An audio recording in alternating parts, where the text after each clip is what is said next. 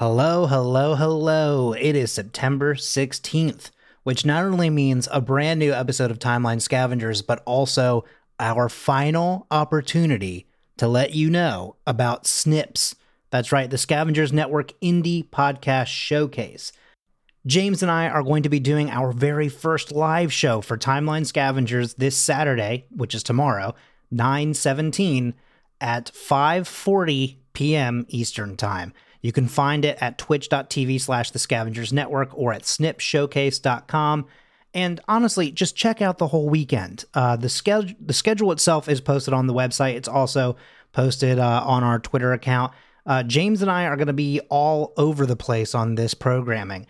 Tonight, for example, if you tune in at any time, you will see either James or me or both. Uh, and then tomorrow, uh, you can find me during It Jams for Thee and during uh, Timeline Scavengers and Myth Takes. And you can find James tomorrow during Frankenstein's Jukebox and Timeline Scavengers and Blink and You'll Miss It. Again, that is today, 9 16, September 16th, and tomorrow, Saturday, September 17th, only on twitch.tv slash the scavengers network and snipshowcase.com. We'll see you there. Excelsior!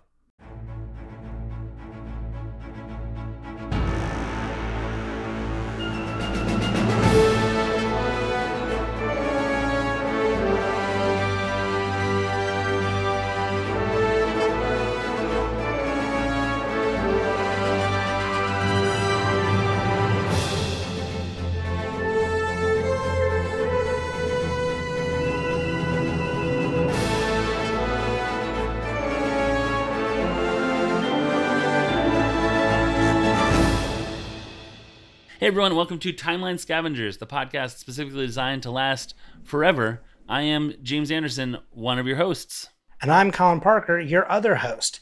On this show, we're going through the MCU in historical order, scene by scene, until the end of time. That's right, Colin. And uh, we are in uh, Mourngate 1945, where various characters in various universes are mourning various people that they've lost on a train blowing up Mm, or yeah, uh, or- blowing a hole in it and then the hand, Right. You know, yeah. So we we talked two episodes ago about how that happened for for Agent Yeah. Carter or Captain Carter, excuse me. right. Uh, we talked last episode about how that happened for Steve. So now we're going to get into some mourning period. Um, yeah, call me Matt Skiba. You know. yeah, Good exactly. morning. Good morning. Well, we'll see how good it is in our in our episode today. That what a transition. Woof. Previously on Timeline Scavengers, Captain America and the Howling Commandos attack a train carrying Zola. They successfully apprehend him, but lose Bucky in the process. We are watching What If, uh, season one, episode one. Uh, we're starting at 20 minutes even, and uh, we are ending at 20 minutes and 34 seconds. So this is a, if my calculations are correct, 34 second scene. Peggy loses herself in her thoughts, mourning Steve, while Flynn and Stark argue about the supposed indestructibility of the Hydra Stomper. She says that his name was Steve, not the Hydra Stomper. Uh, by the way, just real quick aside, I thought they were talking about the suit and not the whole person and suit combination. So I thought it was very. It, for a second, I thought it was very funny that he's like, she's like, his name is Steve. They're like, we're not. Oh right, no, no, no, we're not. We're not talking about him. Right. I know, and that's the that's the like deeply tragic thing because like again, Yeah. it does show how workplaces and also like especially like the military see like the person inside Mhm. as secondary to the weapon. yep, Absolutely. You know, and and like the materialistic thing. yeah, I mean, hashtag Captain America. Pretty much. Anyway, you're still coming in today for your shift, right? Oh exactly. right, shit, you're inside the suit. Whatever. Oh, anyway, crap. Oh, what's that smell? this bar, whatever. So three day, three day old fish. Steve Rogers gets uh, disbarred. He's no longer Hydra Stomper, the lawyer. Hydra Stomper, attorney at law. Coming to Disney Plus. Um, upset, she walks away as Flynn comments that she should never have been in the field in the first place. She hears this, and her face shifts to one of resolve. She goes to Zola's cell where he taunts her and says that he will tell her nothing. She raises her fist and. So, Colin, what did you think of this very short scene? Packs a punch, I guess you could say. I, I mean, I we already mentioned the thing about how they're like talking, they're like arguing about the machine, Right. right? Like you told me that it was indestructible, right? But it's also like deeply heartbreaking as well to consider that, like, again, because she has the serum, Steve is is not Right. He's so fragile. exactly. I mean, that's the thing is like in a way, the suit could probably make it, Right. but like that fall would somehow probably still kill Steve. It's like the worst egg like, drop. Because exactly, I mean, the thing is, like, it's padded, but like, is it that well padded? Is he gonna land and go, ah, oh, not pleasantly surprising? Oh, look at all the snow. Oh shit, you know. Because then also, what's he gonna do? He's not gonna be able to open the door. Close hatch, close hatch, close hatch. He starts to get out, and he's like, "What's that? Oh no, no!" Scrambling to get back in. But no, so like in a way, like I'm not. I, I don't think that like she's necessarily blaming herself in that regard. Right, right. I But I, agree. do think that I do think that in general she does blame herself in this moment. Like you can kind of see how not uh, not fully, but it's like the same way Steve blames himself for a moment with with Bucky, right? I think she kind of snaps out of it Right. way faster than he does. Right. And I think simply because you know with Barnes, no one was sitting there talking trash, not trash, but you know like no one was completely disregarding his life. Right. And I think also part of it is that like we very clearly see that they have a thing for each other, but like they never really got to mention it. Right. And so I think that when you have someone who, you know, she feels bad, I think because she basically, I mean, she took him on this mission, but was also like, go ahead and check it out, gave him the go ahead, didn't think about like, you know, didn't think ahead about traps or whatever. And so then when he seemingly dies and she's like, he's the only one we lost and like I lost him kind of thing, you know, she's the one leading the, the charge, leading the mission. Right. Um, even though again, she knows damn well that he signed up for it Right. but I think that there's like there's a moment where you can just see that she's just completely dejected. You know, I mean, she's just so down and like heartbroken, right? While they're sitting around talking, and like she is pretty much pulled out of it simply because she keeps hearing the language that they're using and the way they're speaking, and she's like, I can't believe what I'm like. We shouldn't be arguing about like that. We should be arguing about like the loss of one of our own, Steve Right. Rogers you know, and that's not what happens. And so I think that when she realizes that she's kind of the only one that cares, I think that either she stops blaming herself in terms of telling herself, no, it's not your fault, and blah, blah, blah. I think it's just that she just stops feeling that altogether because I think she skips the rest of that that process or that step in the grieving process and immediately goes to, you know, the anger, goes immediately to pushing back. It's interesting. I didn't. I hadn't thought about like comparing. I mean, just a real quick read tease. The discussion question is going to segue nicely out of this discussion. Okay. Um, and what I'm about to say will be completely contradicted by the question. But I hadn't thought about specifically like, is she blaming herself in the same way that Steve blames himself? Um, which we'll see in a in a subsequent scene. And I think that how I was interpreting it was that she snaps out of it sooner because the difference between them, as always, like we like we could we could like play back a sample of us always saying this. She has that military training, so She does. She has that experience of sometimes you lose a guy. In this case, it was a guy that there was a prospect for like maybe a future And together. that- I think that's why it hits differently, right? Mhm. Because like I Yeah. think losing I mean, I'm not saying that you shouldn't care about losing someone whether you're a doctor or, you know, like some Sure. form of enforcement whether it's law or, you know, like military uh, militaristic. You know, it's like I, I think that you should always care that you lose someone, right? Um, but not letting yourself like you can't dwell. Right, you can't dwell. And also like I, I think unless you know that you literally made every wrong choice, like almost like purposefully, like you know what I'm saying? Like Yeah. if you're like, mm, I knew that this was a possibility and I said, fuck it, go for it anyway. And I did that like three times in a row with multiple people going, Are you sure about that? And I was like, It'll be fine. And then someone died, like then at that point you're like, Oh, okay, yes. Right. I've severely misread that situation. It is my fault, right? Right. But like in this instance, I do think it's a little bit of like, okay, Yeah. if it was Bucky still, I think she would be disappointed, but I don't Yeah. think that she would be the one feeling down. I think Yeah. once again it would be Steve because Right. it's like that's my best friend. I was in the Hydra Stomper. I could have found a way to save him. I could have Right. flown over there. I could have picked him up, whatever, right? And she would be like, You can't blame yourself. Right. In this moment, I think the only reason why there would be any kind of guilt is because she has to go through those stages entirely because it's this Mm-hmm. For sure. person that she does love. For sure. Or maybe just really, really likes. I shouldn't say love. That's, Right. That feels a little Right. early. Like like. Yeah, like, like. I want to move to the discussion question. I did say this is the scene where if you were on the fence about Flynn, which like why, but if you Yeah, were For real.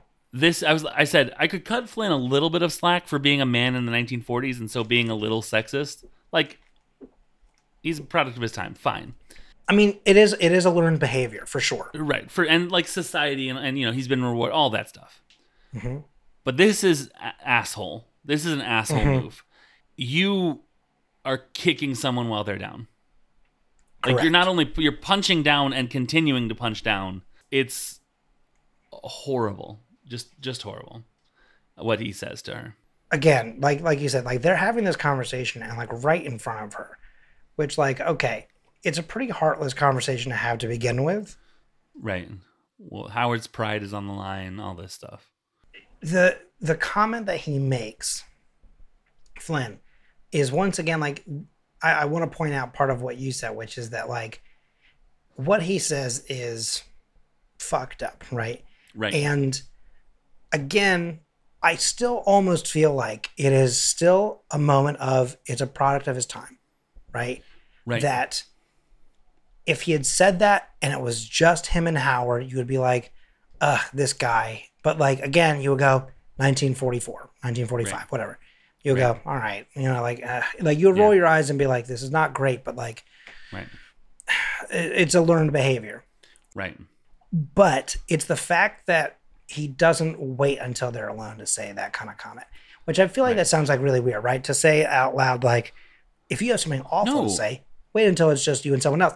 But I mean, in general, like, I think, like, if you're going to say something that is terrible, to say it in front of the person that you are saying it about, I think is like 10 times worse because, like, not only are you having that bad thought, but you're now making it like publicly known and you're just doing it in the most insulting way. You're just shoving it in their face. Right. Phillips would have kept his mouth shut. Now would be a good time for Phillips to not say anything. Even if he felt that, and even if he needed to go to some other I mean, you know, Howard Stark is not who he would be talking to. No, Imagining Phillips talking to Howard Stark beyond like a is it ready yet? How come it's not ready yet? is very funny to me. But like if he Come tell me when you're dead. exactly. If you need to, if he needed to talk to some sort of for military planning purposes, and he really thought that she, her being in the field was the problem, mm-hmm. he would understand that now, as she is upset, is not the time to say that. Even if it was someone, you know, a, a, a man, now is not the time to say that. That helps no one.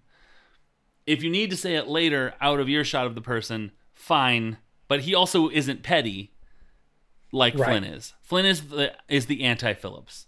I think that what he says about her, I think I'm going back on what I even just said, right? Mhm. Because part of me was like, I would even if like if you waited till she was out of the door, I would still go, ugh, that sucks, but still a guy from 1943. But I'm also kind of forgetting in a way that he has now had two years of her doing these missions Right. and being an incredible person in the field. And so actually like Yeah. now that I think about it, it doesn't matter whether she's in the room or not. It he like by saying that now, yeah. and I think that's part of part of the not issue, but like you know when you do things in a scene by scene or day by day kind of situation, Sure. you're kind of it's easy to forget some of those elements because you're kind of looking kind of only at one singular grain of sand in the hourglass. Right. You know, versus, and then if you turn around, you realize that you've got like a full pile behind you. You're like, oh Right. right, you know, But there's also like a putting it into montage thing. Like Right. mo- montages also disrupt that a little bit. So yeah, I, I agree. Right, true, true. Um, but like that's the thing is like, you know, it's the mentality of people who, for example, would say that they're not racist. Right. But then the second that someone who is of another race does even one thing, like I'm going to put bad in quotations, right? Because I'm not saying that what Peggy said was bad at all. But like it, it- when I say bad, I really just mean that something that they don't agree with. Right. The second that that happens, that's when they're like, "Oh yeah, see, ah, I always knew, I always knew that this would be how you know they would be." You know what I mean? Like Yeah. it's like, ugh, you know, it's like it's that's what it is. It's like he's had years of experience of living in his community, recognizing all the wonderful things that they have added to that community, and the second one person does something, Right. he's like, bah, writes off the whole bunch, you know. And it's the same thing here. basically my question came down to there's a difference in the morning time that Steve and mm-hmm. Peggy do. And I was wondering if if we wanted to have this discussion. We've kind of had it a little bit. Like, you know, Bucky and Steve knew each other for their like whole lives. Right. And Peggy and Steve had sort of mm. just met. It is a little bit proportional to how long they've known each other. Right. Right. You're also on a TV show versus a movie. right there's this time to have like a heartfelt scene i also think it's a little bit about how they react to things Yeah. um, in general and i'm not saying that peggy carter is a violent person Mm-hmm. right but i think that because she is a fighter i don't know why I enunciated it like that because she is a fighter Fight her. Right. Um, I think that there is a little bit of like when people tell her that she can't, or when people tell her that she's not good enough or whatever, she doesn't let that get to her. Instead, she goes, Okay, I'll show you. Right. And so that's what I think is happening here. That's the difference is that, uh, and also, again, it's also the reactions of the people around them as well, Right. because people clearly felt down when Bucky died Right. but Bucky was not some great weapon. Bucky was not, you know, I mean, Bucky was like a part of their machine, Right. but like Bucky was not, unfortunately, in the grand scheme of their crew, he was not a vital aspect. Right. If that makes any sense, like Sure. the only thing that, I mean, the main thing that he was vital to was Captain. I don't know why I said it like that, Captain America, Steve Rogers. And so, in a way, it's kind of the same here because they completely blow past losing Steve Rogers. Right.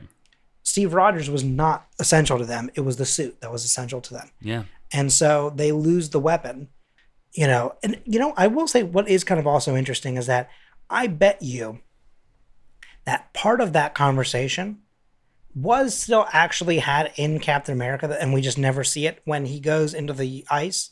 Right. I bet you Brandt and a couple other people sat around arguing, saying, like, well, you said that he was going to be impervious to these sorts of things, that he would live and all this. Like, why can't we find him? He's now dead in the water. Whatever. Like, you know, they probably have these arguments because they're like, we lost our weapon Yeah. against Axis. and Phillips just silently gives her the file and says nothing. Right. Exactly. Um, and here, though, you know, again, going back to the time frame that we are in, though, the difference is is in how other people uh, reacted around them, and then also their inner personalities.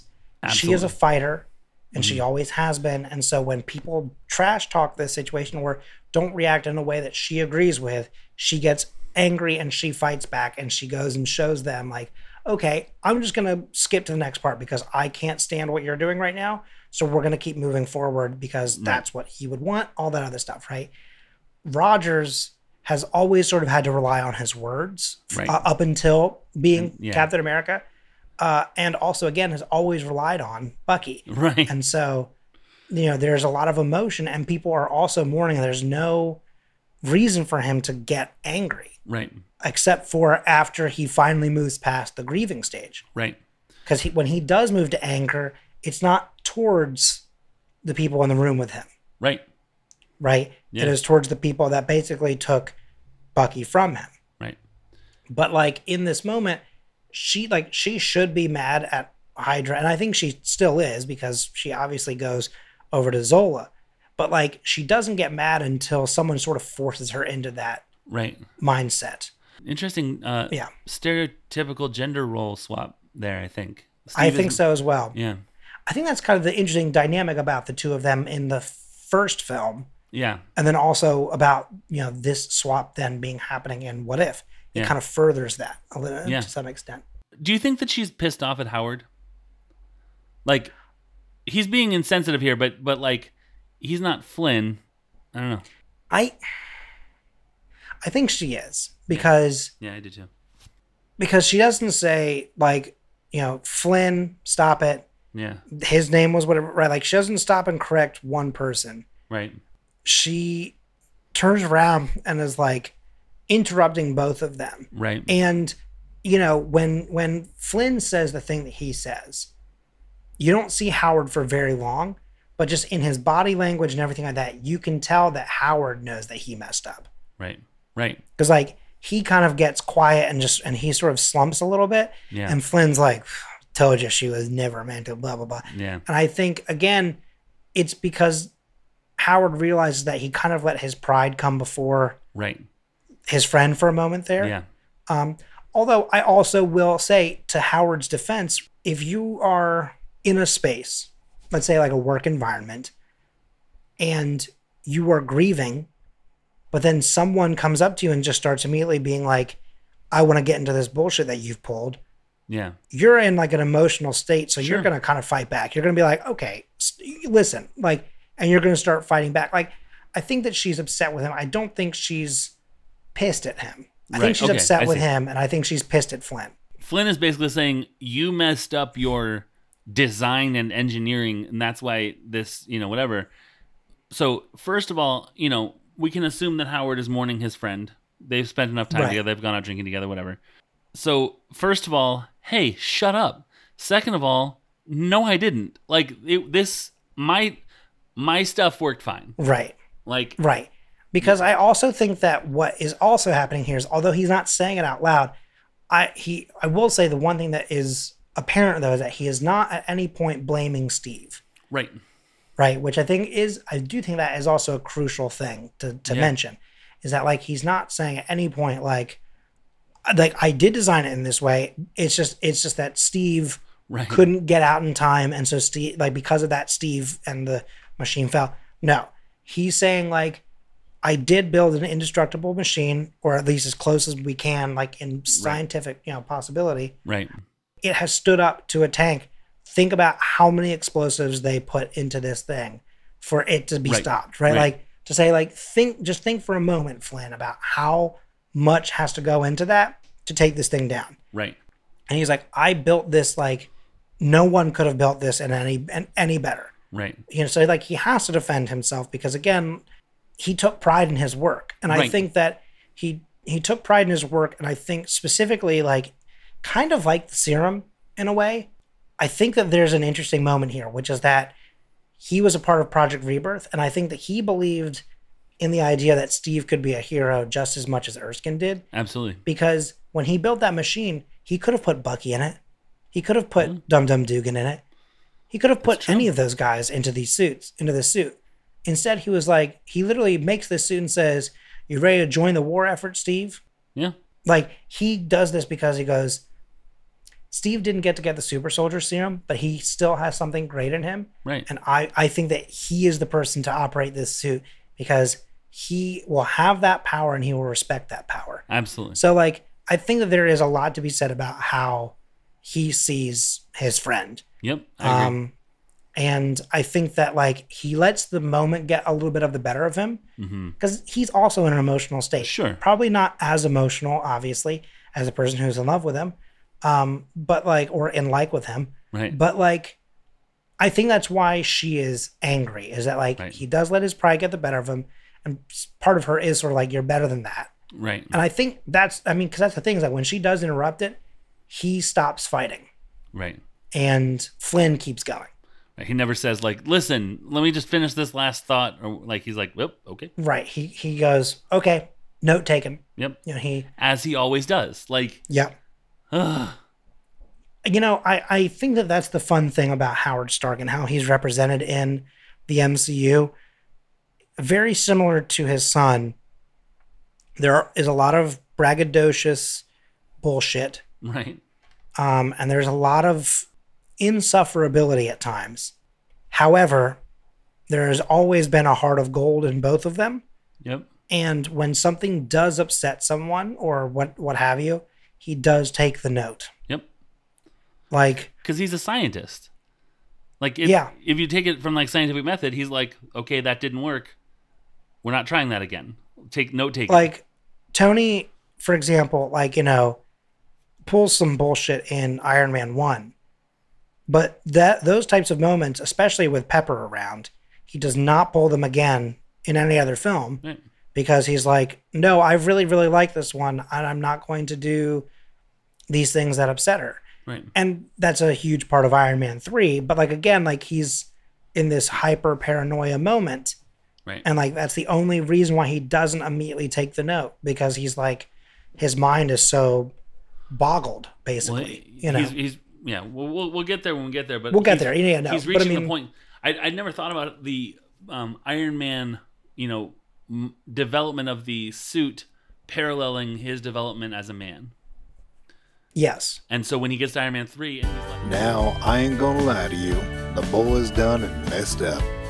They went off on a tangent and just derailed the entire show. Let's get back on track, shall we? Tangents. which is that like howard again does these things like he goes off and he flirts with a bunch of women maybe he gets a little lucky i don't know um, but like in this moment like when it comes to like for example his friends he makes a joke or he does a thing or whatever and realizes that like he reads the room and says ah peggy is not interested in me i will you know duly noted and then like immediately goes okay maybe we are just friends like maybe that's the dynamic right, then sees that, and especially in this, right? He sees the two of them falling in love literally in front of his very eyes, where he's like, hang on, just keep on going as if I'm not here. And he's like, right. ah, this is so cute. I'm going to watch you Right. too. You know, He's watching like, a rom com right in front of him. Like, exactly. it's like the first Hallmark movie ever, right? He's like, ooh, this is profitable. I'm going to to make Hallmark some one. this." Ooh, that's very good, James. Thank you. uh, he built that in a cave with a box full of scraps. and uh, he said, "Here you go. It's a Christmas movie." Anyway, um, so that's the that's that though. I I, Yeah. I think though that we've I I hope I've answered all the different yeah, questions. Yeah, I We've think I think that that's a good. It was an excellent there, but- discussion that I like. That's the discussion I wanted to have. Absolutely. yeah But that's it. That's all that I had uh, for this scene. okay. So Uh, that's all that I have as well. I mean, it's a very short scene, so it's, it's hard to have a lot. it's it's packed with emotional resonance though, and I th- I find It that is. fascinating. yeah. Lots of stuff I think going on. that's the one. I think that's the one thing that I think TV shows do better than movies, because like with movies, you have a lot more time to develop emotion, Right. so you can kind of draw things out a little bit, With movies, um, which is. Well, yes. Sorry. Okay. Here's here's what I mean. Versus a single episode of got TV. it. Got it. Got it. Got it. Yeah. yeah. To be clear, yeah. like in a in a TV show, you can draw stuff out way further. Like Sure. if if it's multiple episodes, but if it's a one shot, if it's a one and done story, like this. Like right. like this is right 30 minutes versus a two hour film you're going to have more time to develop the emotional like again the fact that it's like a three minute scene right.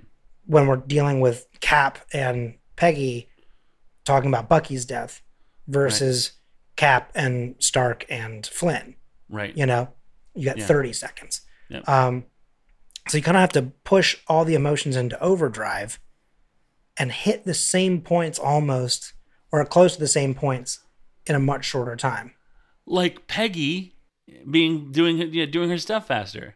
yeah That's funny. You we don't have It- it time all- for a USO tour. we don't have time for emotions. We gotta get to it. You gotta get going. Um but like i don't know. I think that like it is one of the things though that i have thought about like again one episode versus a full movie Mm. also versus a full series because there are Right. things that happen on like the disney plus series where i've been like okay there are times where i think that the pacing gets a little off because you go okay this maybe could have been a five episode series and you could have hit all of these main points and like just gotten to it a little bit quicker. Uh, but still at the same time i appreciate the fact that we get like a full six episodes because even if the pacing is occasionally a little off i still think overall the pacing feels better than some of the movies because you actually get time with this information. Right.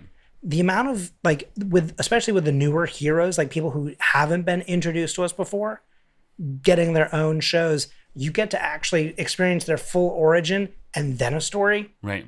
versus being like we have to cram their origin into the first act Right.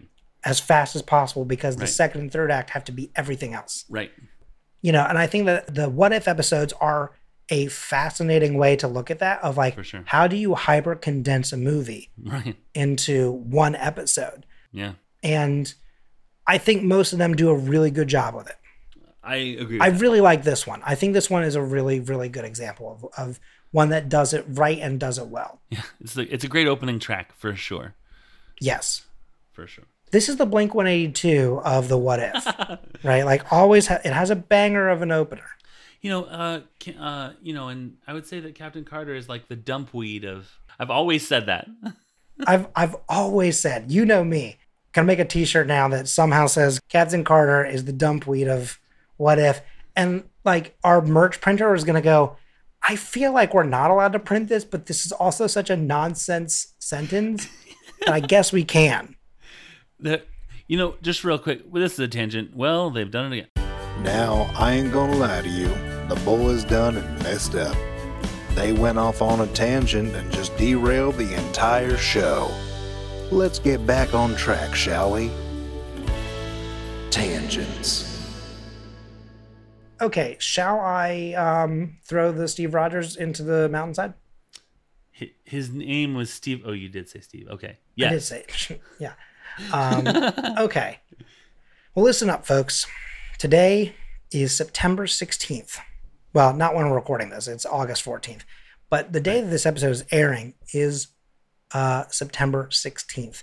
Yep. So I would like to remind you that today, this evening, is uh, the first night of Snips, the Scavengers Network Indie Podcast Showcase. Uh, so it's going to be tonight and tomorrow. Uh, you're going to want to go to check that out because Colin, that's me, is going to be a part of uh, a couple of different shows. And then James is going to be a part of a couple different shows. And one of those shows that we're both going to be a part of is, in fact, this show. So you're going to want to check it out. And so, again, you can go to snipshowcase.com. That is S N I P showcase.com. And uh, you can find all the times and all the information.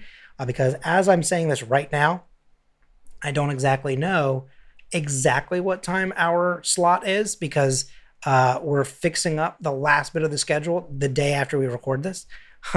uh, so, you know, that's the beauty of recording times. Yeah. But again, if you go to the website, all the information is going to be there. You'll be able to find out where to watch it, which is going to be twitch.tv slash the scavengers network. Uh, and you'll be able to follow along, get in the comments, and, you know, make your voices heard. Anyway, that is it. Snipshowcase.com and uh, the Scavengers Network Indie Podcast Showcase Absolutely. featuring Colin and James Yay. and no one else. No I'm kidding. Uh, great. That is it for us today. James, thank Yeah. you for joining me. Hey, this has been a lot of fun. And I said for joining me, even though it was your episode that you ran, but whatever. But thank you for being a part of this, James. And uh, I can't wait to see what we do next. Yeah. Which will be what is next anyway. Hang on. Let's just take a look. This was number four. Up next, ooh, one of my favorite scenes actually. This is going to be fun. Uh, well, we'll see you guys on Monday, and we'll also see you at the Snip Showcase. Uh, as always, I'm Colin Parker. I'm James Anderson. Excelsior!